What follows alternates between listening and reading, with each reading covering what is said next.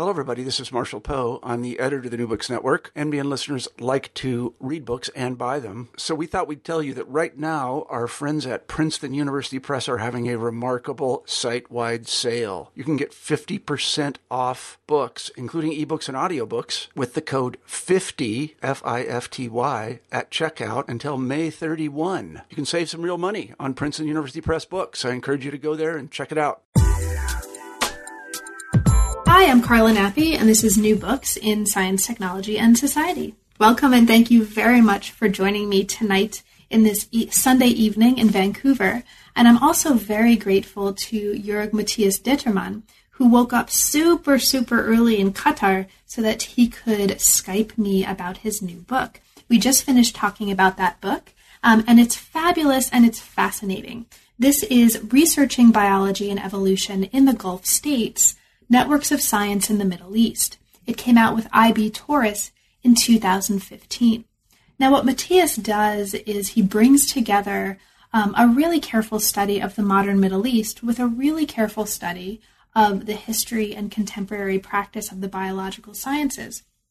And the result takes us into herbaria, um, wildlife parks, zoological gardens. It takes us into field research, um, people engaging in that research from all over and coming together in the Gulf states in order to show us the ways that research was possible um, and really flourished and generated really, really interesting contributions to the global biological sciences, despite um, facing some challenges that had to do with social and political constraints on, for example, how and to what extent um, as a scientist, you were supposed to talk about evolution, right? Um, how and to what extent you were supposed to engage ideas about human origins and transformations, etc., etc. So what Matthias shows is that um, precisely the structures that come from the particular funding situation in the Gulf states, the particular research networks that were enabled um, by the Gulf states, these actually facilitated some really, really interesting kinds of work um, that help us understand the way that science in the Gulf states really contributed very, very meaningfully and continues to do so um, to global and transnational biosciences. By the end of the book, um, just as a shout out for listeners who are particularly interested in histories of transnational um, collaboration that involve East Asia, um, there's some really interesting stuff happening that you'll hear about toward the end of our conversation um, that looks at the kind of uh, collaborations between science in the Gulf states and China, for example, um, in the field of genomics specifically. And by the end of the conversation, you'll hear Matthias talking a little bit about um, collaborative efforts, collaborative efforts to sequence the camel genome. So stay tuned for that. Enjoy um, the conversation. Thank you so much for your support and thank you so much for listening. Um, and I hope you have a good time listening as much as I had a good time talking with Matthias about it. Enjoy. I'm here tonight to talk with Jörg Matthias Determann about his new book, Researching Bi- Biology and Evolution in the Gulf States. Welcome to New Books in Science, Technology, and Society, Matthias. Thank you so much for navigating this Vancouver to Qatar time difference um, and also for writing a really, really fascinating book. I'm really looking forward to this and I'm grateful for your time. So, Thank you so much, Carla. Um, of course. So, Matthias, let's start as is um, kind of traditional for the program by talking a little bit about what brought you to the field, and specifically, how did you come to work on the history of science and history of life sciences in particular? Um, yeah, like many people in the field of history of science, I, as a teenager, didn't know that there was such a field as history of science that one could become a professional historian of science. I was interested in both history and in the natural sciences above, um, because of my family background. My um, my mother is a, a history teacher uh, herself, and my uh, I've got other relatives who are um, in the natural uh, sciences who are active in biology or uh, astronomy. And I had kind of an interest in both.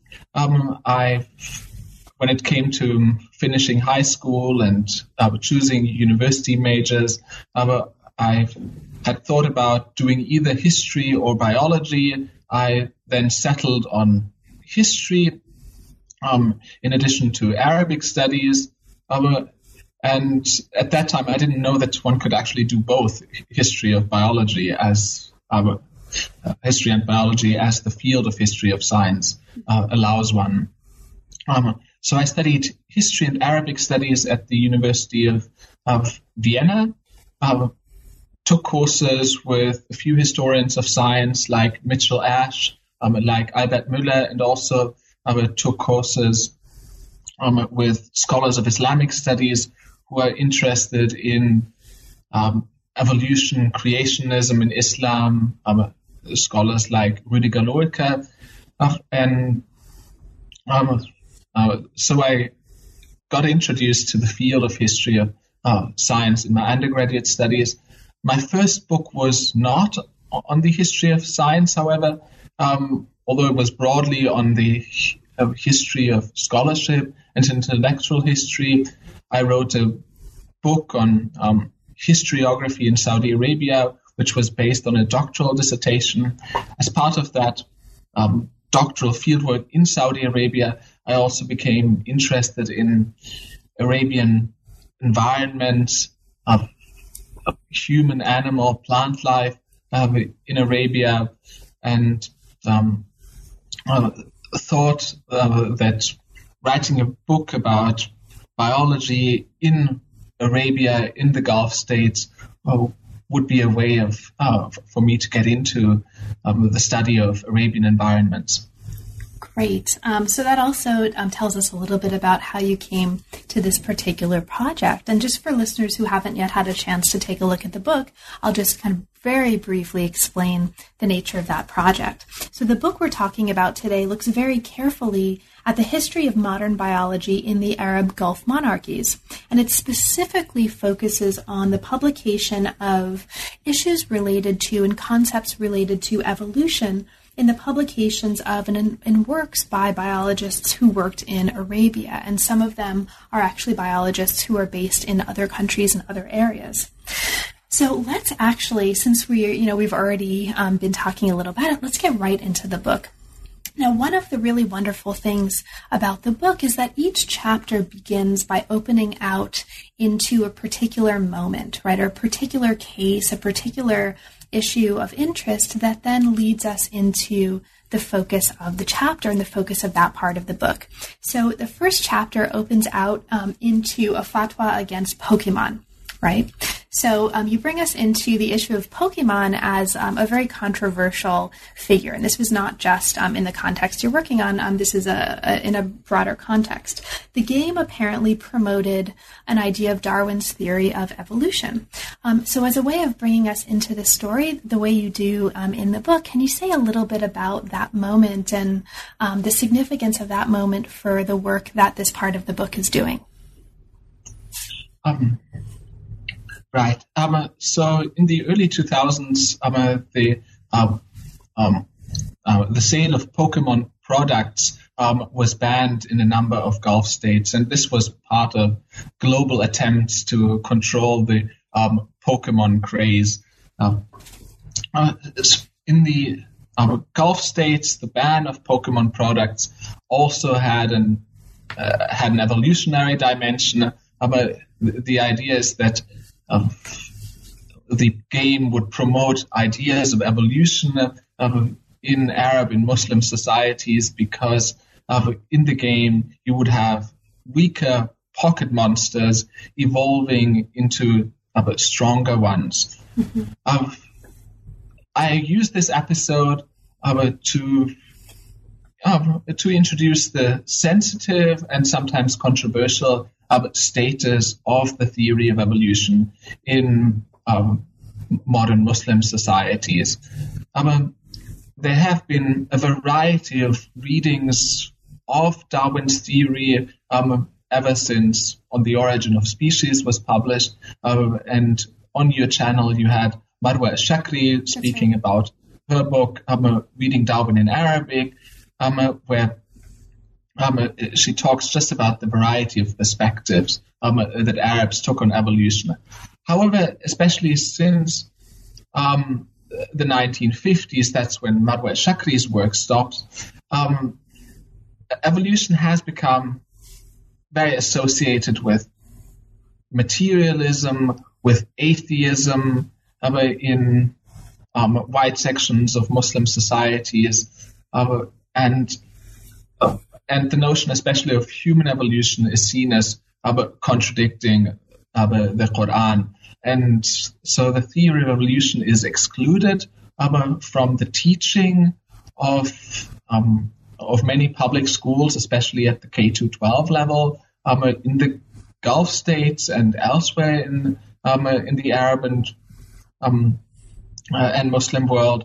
And so, um, yeah, this the Pokemon episode um, basically is a point for me to highlight uh, that sensitive, touchy status of uh, the theory. Right.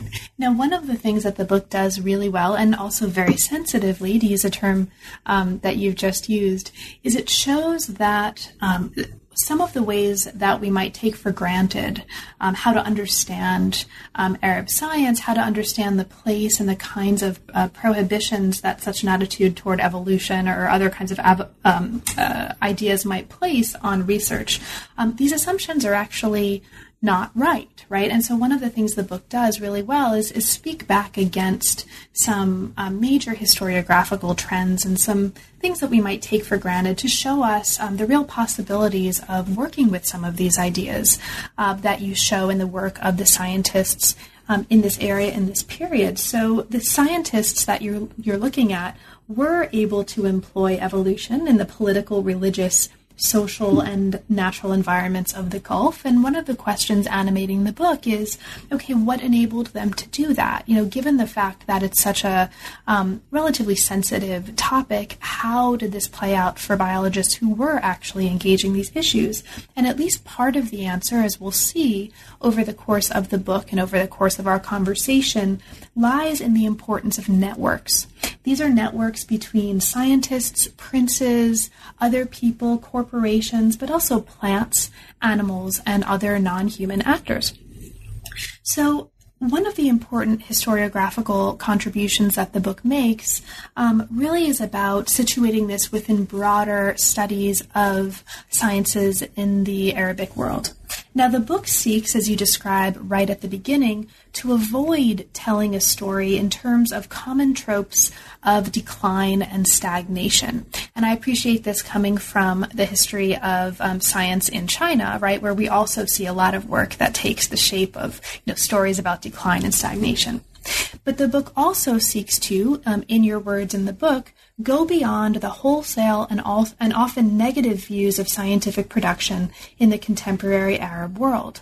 It also takes a qualitative rather than quantitative approach to the topic. So, for listeners who might not be familiar with the work that this is um, speaking to and speaking kind of out against, can you talk a little bit about these major historiographical um, ways that the book is pushing back against some common tropes in the history of Arabic sciences? Um, with great, great pleasure. Um, when many people think of science and the Arab world, um, they would rather think of medieval or pre-modern Arabic and Islamic science. Um, they would think of the great contributions by Arab and Muslim scholars um, during the Middle Ages in places like the House of Wisdom um, in Baghdad.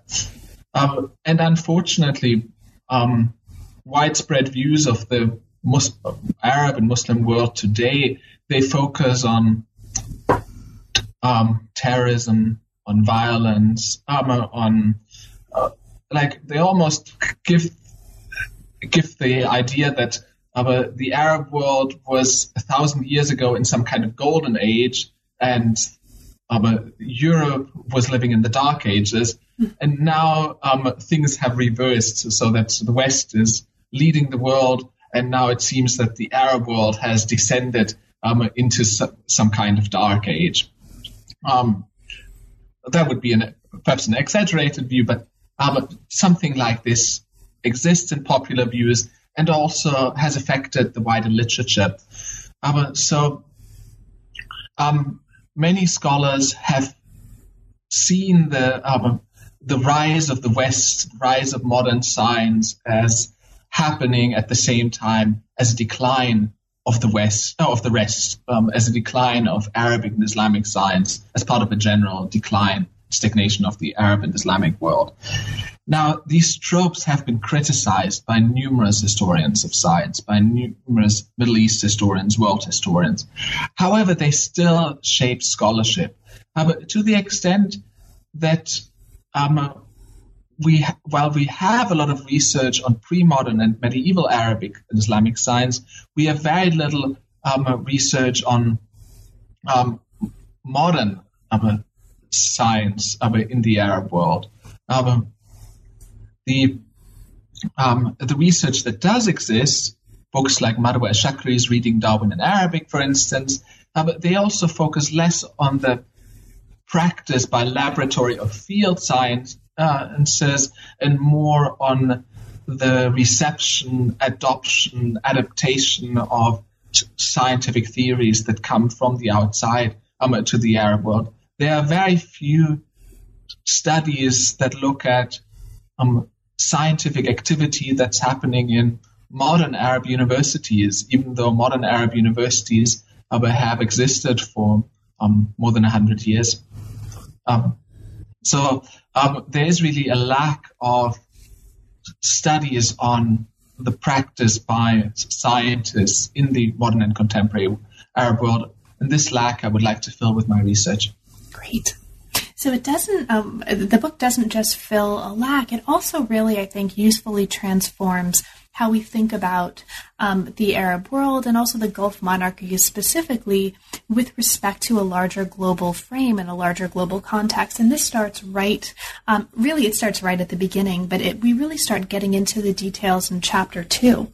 So, chapter two looks very closely at botanical research, and it specifically focuses on two major products of research by botanists the establishment of herbaria, um, and we'll talk a little bit about that, and also surveys of Arabian vegetation. Now, the chapter argues that botanists contributed to the creation of plant kingdoms, it's plural, right, plant kingdoms, in two ways, both literally by writing floras of the Gulf region and also metaphorically by enabling, um, and these are in your words here, by enabling Gulf monarchies to control the plants within their territories and to green the deserts. Okay, so listeners might be a little bit more familiar with the kind of um, activity that involves uh, establishing herbaria, right, and writing floras, but they might not be so familiar with the second, this kind of metaphorical um, creation of plant kingdom. So, would you mind talking a little bit about this, the sort of the ways that the work by botanists enabled um, monarchies to control the plants within their territories and to green the deserts? Right. Um, so many scholars um, uh, and others have described the Gulf monarchies as desert kingdoms, as oil monarchies, um, as places that um, are wastelands, basically, that are um, very arid, um, where we have desert, sand dunes, camels, Bedouin, and sort of oil wells. Um, uh, however, um, Gulf governments and Gulf um, and biologists in the Gulf have, have tried to change these kingdoms sort of metaphorically into um, green kingdoms, plant kingdoms. Um, uh, they've been um, uh, trying to diversify their economies, um, so um, decrease the reliance on the export of oil and gas, um, and develop agriculture. Um, and Gulf princes as well as uh, ministers and um, uh, and botanists have been interested in uh, harnessing the other sort of natural resources of, of, the Gulf states other than oil and gas. So not the um, not the remnants of past life on Earth. So not um, oil and gas, um, but Arabia's living nature. Um, which has increasingly been seen as the only renewable and only sustainable uh, natural resources of, of Arabia. Um, so um, the Gulf states, uh, governments as well as scientists have been involved in um, in transforming the Gulf states into sort of green spaces rather than desert spaces, in spaces with agricultural production, um, uh, with uh, um, in space uh, in transforming the Gulf states into states that control and exploit um, and make use of um, uh, their living nature as much as they can. Now, one of the arguments that the uh, chapter makes along these lines is that the botanists that you studied here are using notions of evolution of species specifically to serve national development. The idea of development becomes really important. Um, as you put it here, these botanists were agents who warned against the destructive efforts of rapid development on plant life. So, can you talk a little bit about the importance of ideas of development um, for what's happening with these botanists? Right.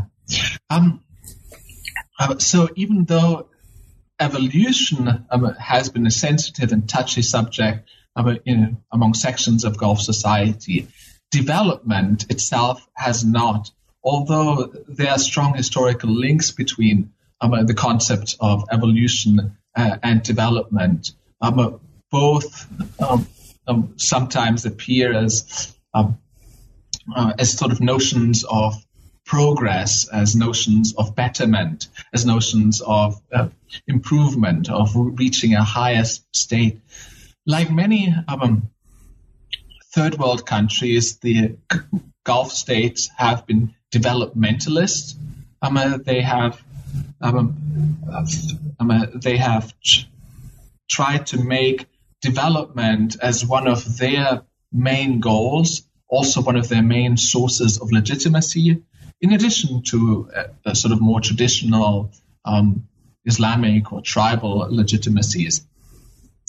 Um, and the Gulf governments, they have uh, um, supported comprehensive development, so development not just of the oil and gas sector, but really of the entire society, um, uh, uh, including like education, uh, the economy, and also agriculture. And botanists um, have been recruited to serve those developmental aims of, of the state. So uh, botanists um, were sent to all quarters of uh, the Arabian Peninsula to explore the natural resources so that those resources could, ser- could serve um, the development of um, these third world states. Um, at the same time, however, um, uh, these um, botanists um, uh, were witnessing um, some of the destructive effects of rapid urbanization, rapid um, development, industrial development on plant life. Uh, and they were warned against the dangers of, uh, they, were, they warned against the dangers of too rapid, too destructive development. So uh, my point is that we should not see these botanists, um, these agricultural scientists, these biologists in the Gulf states as mere agents of developmentalist governments, um, but as agents in their own right who uh, could also warn um, against some of the effects of the projects um, in whose contexts they are employed. So the chapter also emphasizes the importance of the transnational character of biological research in the Gulf, and the chapter takes us into examples of British um, uh, British people working in the Gulf, uh, British scientists working there. Um, you talk about the significance of Kew Royal Botanic Gardens um, for what's mm-hmm. going on here, especially as a center for calculation, and then bring us into the ways that the transnational character of research in the Gulf actually changes a bit after decolonization and British withdrawal from the Gulf in the 70s, when new kinds of research collaborations open up, specifically um, with German scientists, and you talk a little bit about that. Um, for listeners, can you tell us a little bit about what you um, think is most important for us to understand about the transnational character of research um, in this period and in this context? Right. Uh, so, um, common views of Saudi Arabia in particular see the kingdom as a very closed society, um, as a as in sometimes intolerant society, sometimes extreme society, even. Um, however, Saudi Arabia, alongside the other Gulf states, have been heavily globalized.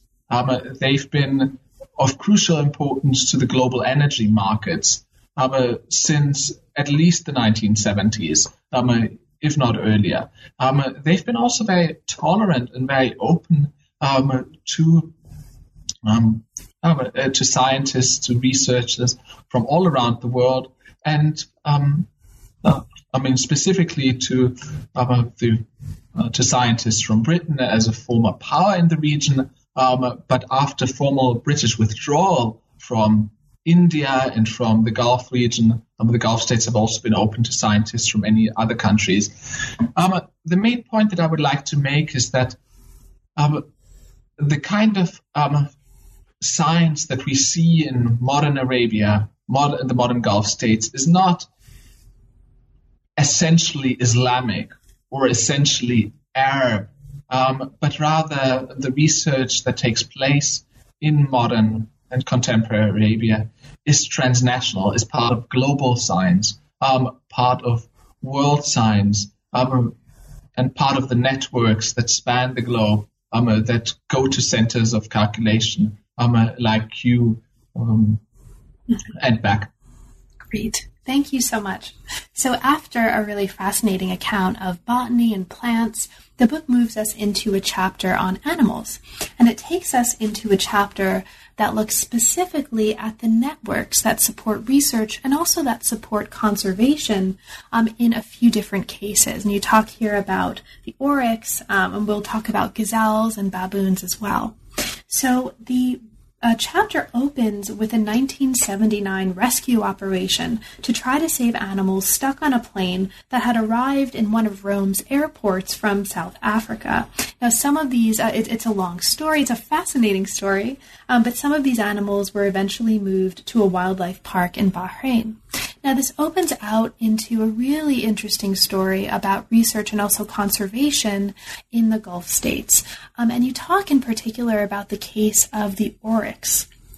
Um, now, the oryx is fascinating in this context, and I wonder if you wouldn't mind um, talking a little bit about what you think, again, is most interesting and important about the case of the oryx um, in this context in terms of the work that this chapter is doing.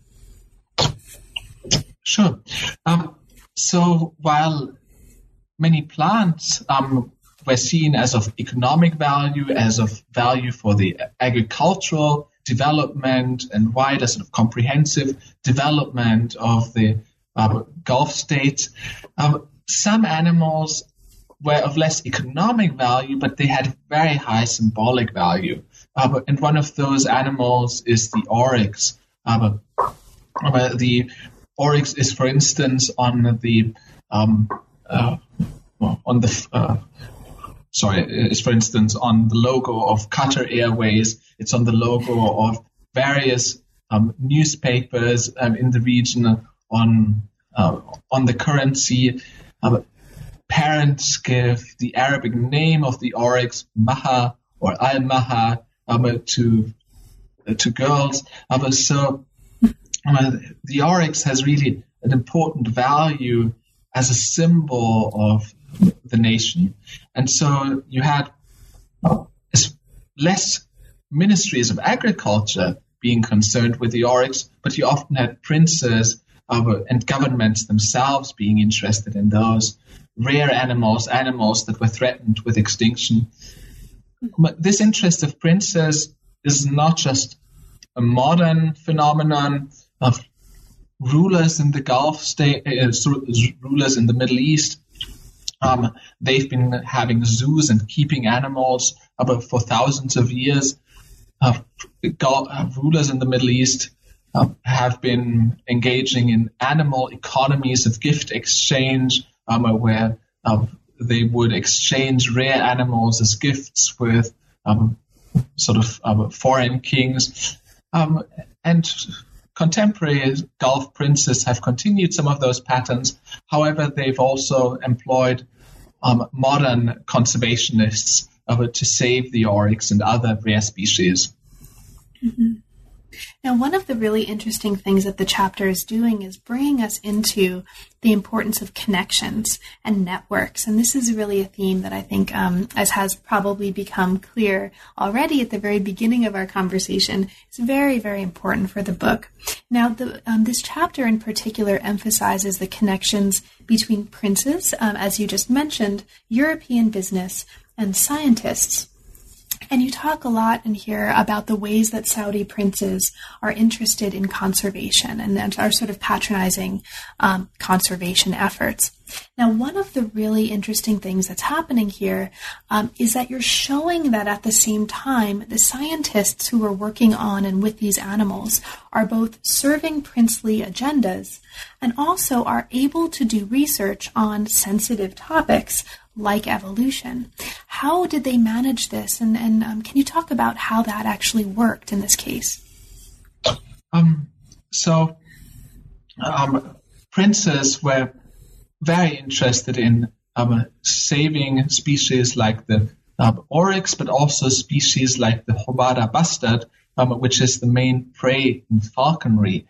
In order to save, for instance, falconry um, as a traditional sports, princely pastime and part of uh, sort of the Gulf states' national identities. And the Gulf uh, and these princes, they were willing to invest far more resources in the re- in researching those animals than Western funding agencies uh, would. Um, so they gave um, uh, the scientists a lot of research, a lot of resources, a lot of freedom to pursue their uh, their research with the ultimate goal of reintroducing um, and conserving um, animals like the oryx or the Arabian um, uh, uh, or the Houbara bustard to Arabian environments. But these, the princes themselves, they were often not scientists. They had little, um, they had little interest perhaps in the uh, in the details of the scientific work that um, was going on. However, the scientists themselves uh, were able to convince the princes that it was important for the introduction of a specific species, um, not just to um, not just to breed and reintroduce some of those animals, but to study them in their environment, to see how these animals can survive, to see how these animals can adapt to changing Arabian environment. Um, uh, and ultimately, these scientists were able uh, to gain the patronage and the product and the protection of senior players in the Gulf governments uh, for research that focused on the breeding um, of animals, but also reached um, areas such as um, evolutionary adaptations of animals to their environment. Great. And just to kind of mark for listeners, this chapter, even though we won't have time um, to really talk about it in any detail, the chapter also pays very careful attention to the involvement of local tribes um, in some of the research, the production of research and the conservation efforts, especially um, with respect to the oryx. And so you talk a lot about that um, in chapter three, and it's a really fascinating part of the story. So as we move to chapter four, we move into a chapter that focuses on ornithology and the conservation of birds, and it really takes on um, the case study of these Houbara bustards that you um, were just talking about. Again, the main prey in falconry, and a really, really important um, object, a really important animal and entity that was at the center of conservation efforts in the Gulf. So, this chapter in particular, and, and we'll talk more about the bustards, I'm sure, over the course of um, talking about this chapter, but the, the chapter also introduces a concept that's very important um, for the work that you're doing here, and this is the idea of islands of efficiency. The chapter is interested in the ways that networks created these islands of efficiency. Um, and you use an example of the National Wildlife Research Center as one of these spaces. So, for listeners um, who haven't, again, had a chance to read the book yet, can you explain this notion of islands of efficiency? What's important for us to understand about that, and um, how is the National Wildlife Research Center um, an example of this? Um, so, um, many people view state institutions, public institutions, as inherently less efficient um, than private organizations. The idea is that um, basically a, um, a, private, for instance, company that is under market pressure would be more profitable, more efficient um, than a public sector organization, a state-owned uh, company um, that um, does that gets its money from the government and does, does not have to worry about competitiveness uh, and market. Uh, and many analysts have seen the Gulf bureaucracies, Gulf state-owned organizations as particularly inefficient. Um, the idea is that abundance of oil can just pay for the maintenance and continuation and growth of inefficient uh, organizations. And it's perhaps true that in the Gulf, just like elsewhere in other countries of the world, there are inefficient um, public sector organizations, whether it's companies or, or, whether it's sort of research centers. However, um, uh, the agency that princes and senior players in the government had also allowed them to create um, highly efficient organizations within the public sector. Um, so we see that in the fields of companies. Um, so um, we, we see, for instance, airlines such as Emirates and Qatar Airways and um, Etihad that have outcompeted privately owned Western airlines um, on many fields, uh, on many routes. Um, you have um, similar islands of efficiency also in the scientific field. Um, so um, institutions that are, that are perhaps not profitable, but, but that have a lot of output in terms of publications um, and other forms of dissemination. Um, so these islands of efficiency have in common the patronage and protection and support uh, by key member in the government. So somebody like Saud al-Faisal, the former Saudi foreign minister, who had a special interest in Houbara bustards and who um, supported and bankrolled um, the National Wildlife Research Center. Um, so these institutions that were under directly under a senior prince, um, they could operate without much bureaucracy. Um, they could gain funding from their patron easily, more easily than, let's say, scientists at Western institutions applying for grants from the National Science Foundation or, or of America, for instance, could get. Uh, the, science, uh, the princes would give um, uh, these islands of efficiency, like the National Wildlife Research Center in Saudi Arabia, clear mandates to produce Houbara bustards, for instance, uh, but they would also give these islands of efficiency a lot of managerial autonomy. They would give them the ability to hire um, competitively, hire um, highly motivated and highly paid foreign experts as well as um, native experts. Uh, and these um, princes would also endow these islands of efficiency with a lot of academic freedom. Great.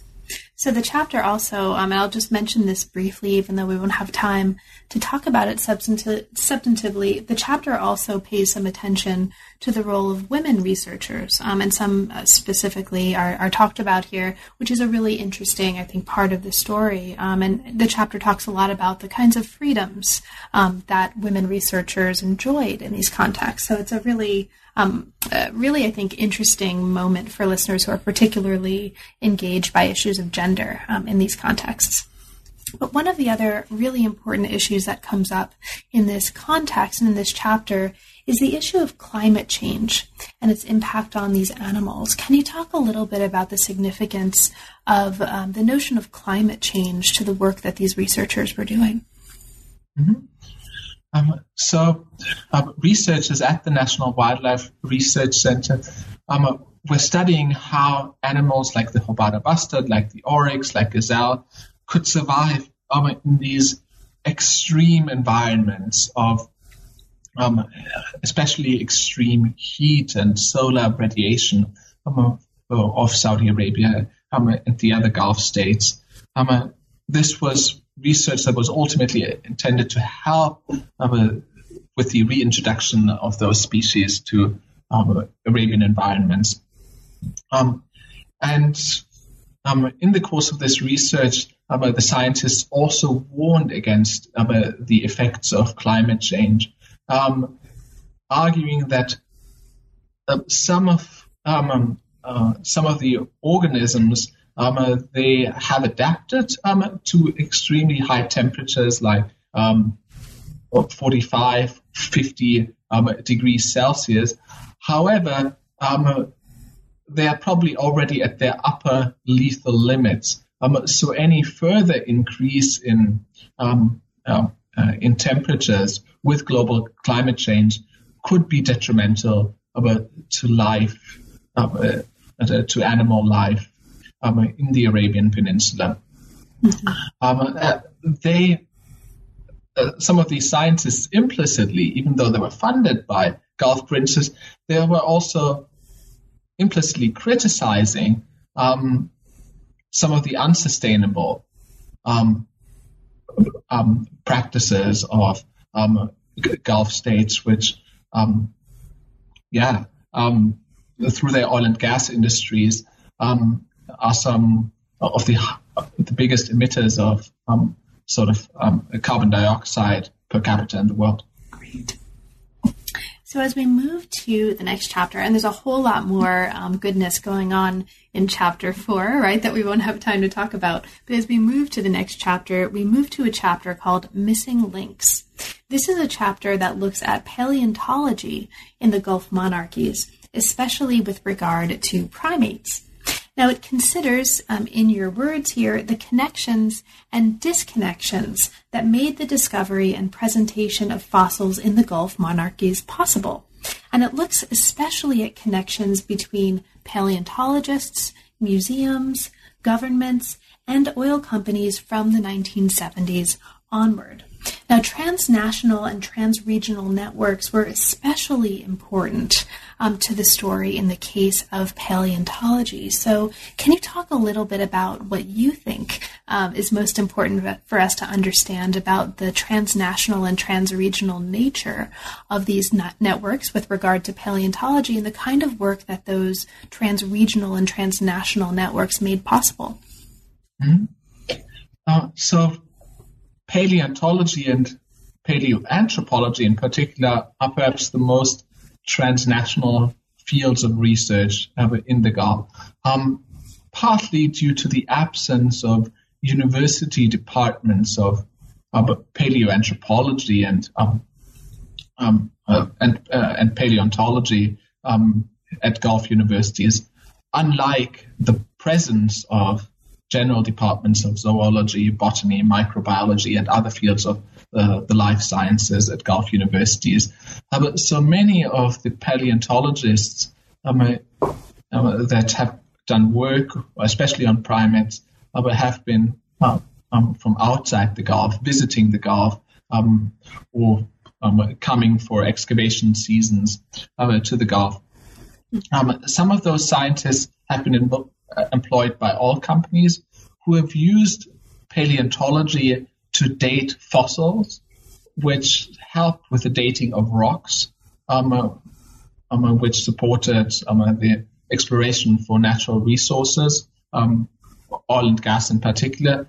And some paleontologists have come from um, Western museums and universities, although some of these scientists are, are themselves Arabs. Um, um, we we can see these transnational connections uh, fueled by fossil economies, um, by um, larger macro fossil based world economy, um, an economy that um, brings in huge amounts of oil dollars to the Gulf states, which allows the Gulf states to spend this money on uh, on science in particular. However, we also see fossil microeconomies, so kind of economies, small scale economies involving fossils, um, where all companies, Gulf based universities, and universities and mu- museums in the West exchange fossils, expertise, and also environmental credentials. So, scientists, for instance, um, especially in the life science, um, they could um, help with public relations of an oil company, an oil company that perhaps has to defend itself um, sort of against accusations of polluting the environment. Um, and life scientists um, could show by being employed by oil companies um, how um, the oil companies are supporting environmental research and are thus good citizens. Great. Now, the chapter also talks a lot about um, particular debates that are raised by fossils in this context. One of the debates concerns the Natural History Museum and the discovery of hominid fossils in Saudi Arabia. Can you talk a little bit about the importance of that case and that debate here? Um, yeah, um, so uh, it's not surprising that hominids have been found um, in the Arabian Peninsula, but because um, uh, that area has been a transition area um, between Africa, Europe, and Asia. And as early humans um, migrated outside of Africa, one of their first places um, where they moved to would have been the Arabian Peninsula.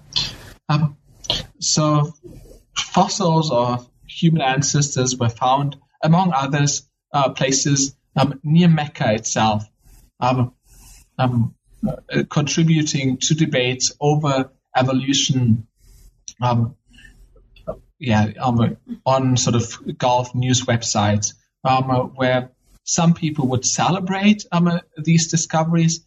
Some people would even combine these um, uh, these fossil discoveries with religion, um, basically arguing that it is not surprise, no surprise that um, one of the earliest human ancestors was found near Mecca at a holy uh, as a holy place where um, uh, the house of Abraham. Uh, um, uh, it was built um, according to Muslim beliefs. Uh, however, um, other opponents of evolution um, have also um, basically argued against evolution and for the uh, creation story in the Quran of arguing that God created Adam and that scientists should stop looking, uh, looking for uh, fossil hominids. Mm-hmm. Now, you talk um, in this chapter about the politicization of paleontology in that context in particular, and you introduce um, the work of and, and the kind of writings and, and um, opinions of a Turkish creationist named Harun Yahya in the 2000s. What was significant mm-hmm. about um, him and, and what he was doing in terms of the politicization of paleontology? Um, so um, Harun Yahya um, has been a Turkish creationist, active since the 1980s, um, often recycling the tropes of Christian creationists, um, creating books that put fossils um, next to skeletons of modern animals um, that look very similar and argue basically that um, the theory of evolution is false, um, that there are no transitional life forms between one species or another.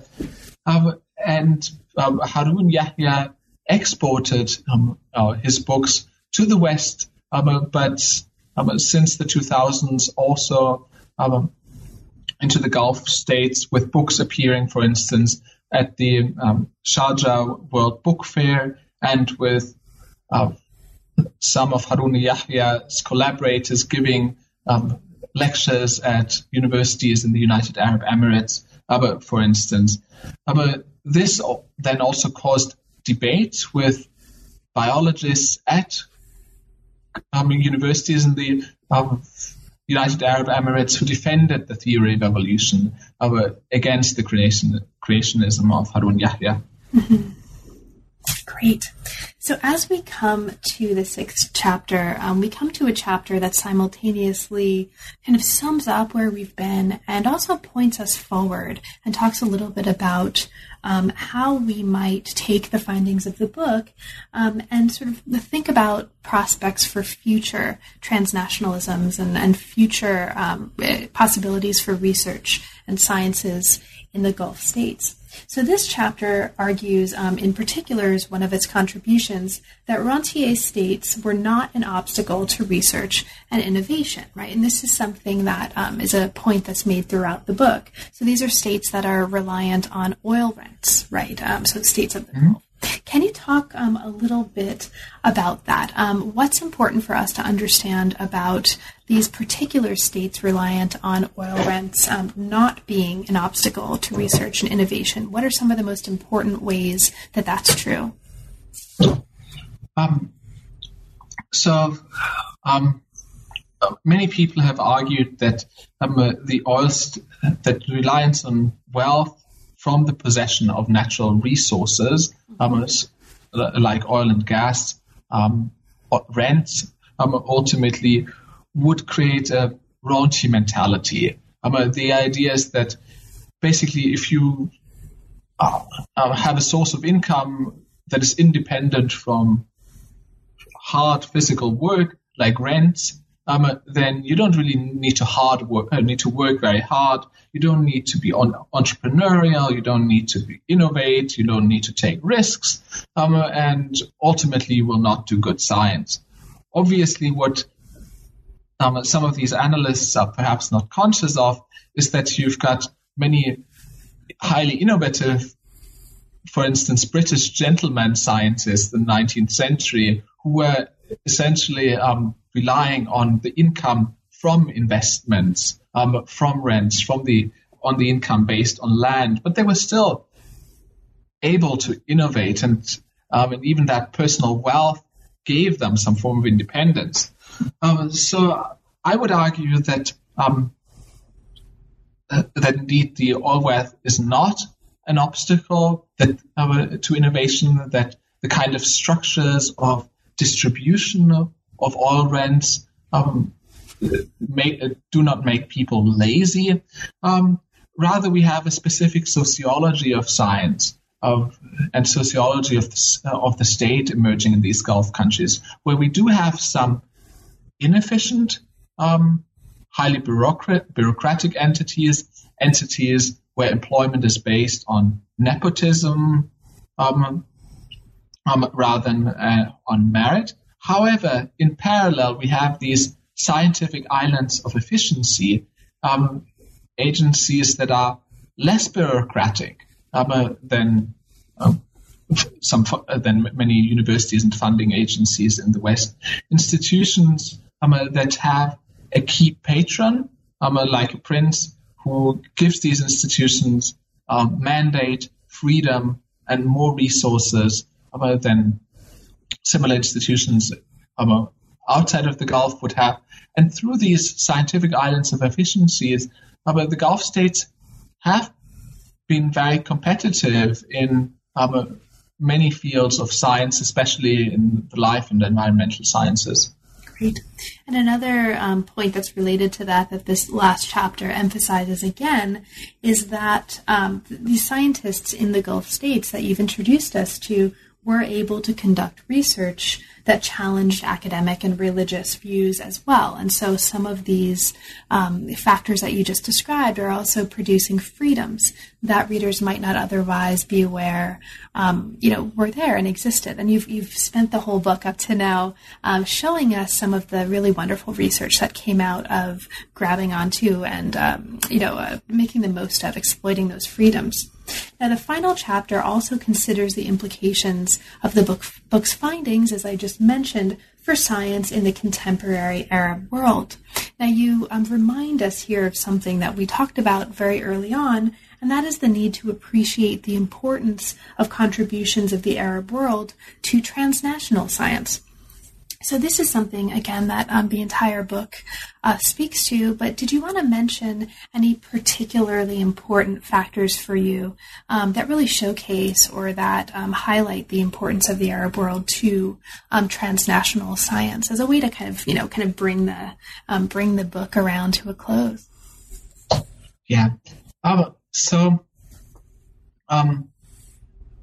Uh, so basically, my main point would be a positive point about the contribution of the Arab world um, to modern and um, uh, to modern um, global science, world science, and a contribution that the Gulf states have made with money, um, for instance, by um, funding um, global research through their oil money, but also contributions to global science through its people, not just academic professional scientists, but also people like um, Bedouin rangers who have important knowledge of uh, traditional knowledge of Arabian environments. Um, and finally, um, uh, also um, uh, the non uh, the non-human inhabitants of the uh, of the Gulf states, like the animals themselves, um, who um, who survived with developed abilities to survive in these extreme environments um, were inspiring actors um, for global science. Now, you also in this chapter, and this will be kind of the last um, question I ask you before we move to our conclusion, you also talk about prospects for future transnationalism, as I mentioned just um, a little mm-hmm. while ago. Now, as a scholar of, or someone who's interested in um, the history of science in China, um, I would love for you to talk a little bit about the example of um, China that you mentioned here. You talk about potential future transnational engagements with China, especially in the field of genomics. Um, so, can you speak a little bit to that as a way of kind of bringing us to a conclusion? Right. Um, so much of the book um, focuses on connections between the West and the Middle East.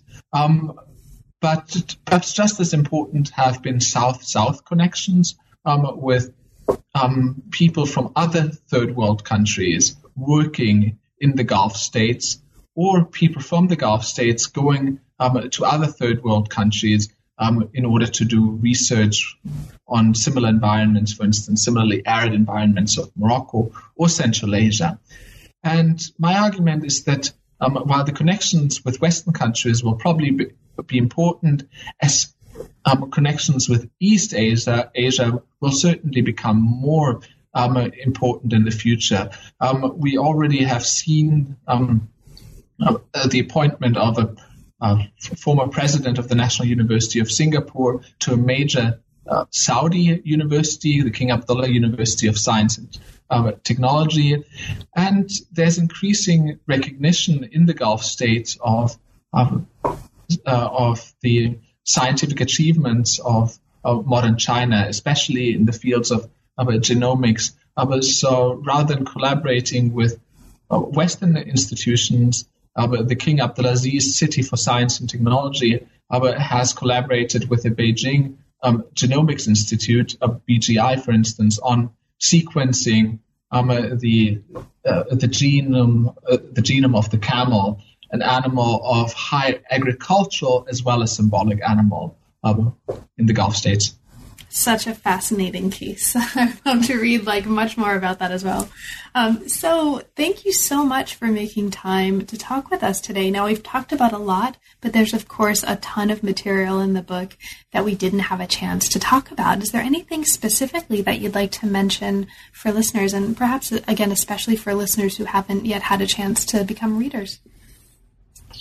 Um, no. Um, apart from that, I would like just to express thanks to the many, many people and organizations uh, in the Gulf states and elsewhere uh, who have supported me in undertaking this research. Great. And now that the research is complete and the book is out, and congratulations on the book, what's next for you? What are you currently working on and, and inspired by? Um, I'm uh, I'm continuing to work on the history of science and um, also on the history of science in the Middle East. Um, and my new project has the working title The Arab World's um, Final Frontier um, Transnational Space Science. Um, so, um, from the Gulf states, I'm now looking at um, the Arab world as a whole, and from biology, I'm moving to the field of astronomy and space science. And again, I would like to tell a more positive story of uh, about the modern Middle East, a story that um, is perhaps a little distant from many accounts of violence, revolution, terrorism, Islamism, um, and so on. And uh, a story that focuses on the contributions of scientists from the Arab world and in the Arab world uh, to, for instance, the Apollo space program, um, uh, uh, where Egyptian scientists um, that played a major role in mapping the moon and in um, selecting the Apollo uh, landing set, um, sites, complicating um, the ideas of, for instance, the Apollo program as an essentially American space program. Um, there have also been um, uh, uh, important modern observ- observatories in the uh, in the Arab world in places like Egypt, Lebanon, um, and Algeria since the 19th century. So the argument that I would like to make in this book is that um, the Arab world was not just a pre-modern contributor um, to global astronomical knowledge, uh, but has been has been active in transnational astronomy, um, yeah, all the way to the present. Well, best of luck with that project, which also sounds completely fascinating. Um, and I'll hope to read about that as well when it's done. Um, so thank you so much, Matthias, um, for making time and for giving us an opportunity to talk about such a fascinating book. It's really been a pleasure. Thank you so much. And thank you very much for everything that you're doing um, through these podcasts for um, history of science, um, for East Asian studies. Thank you. You've been listening to new books in science, technology, and society. Thanks very much for joining us, and we'll see you next time.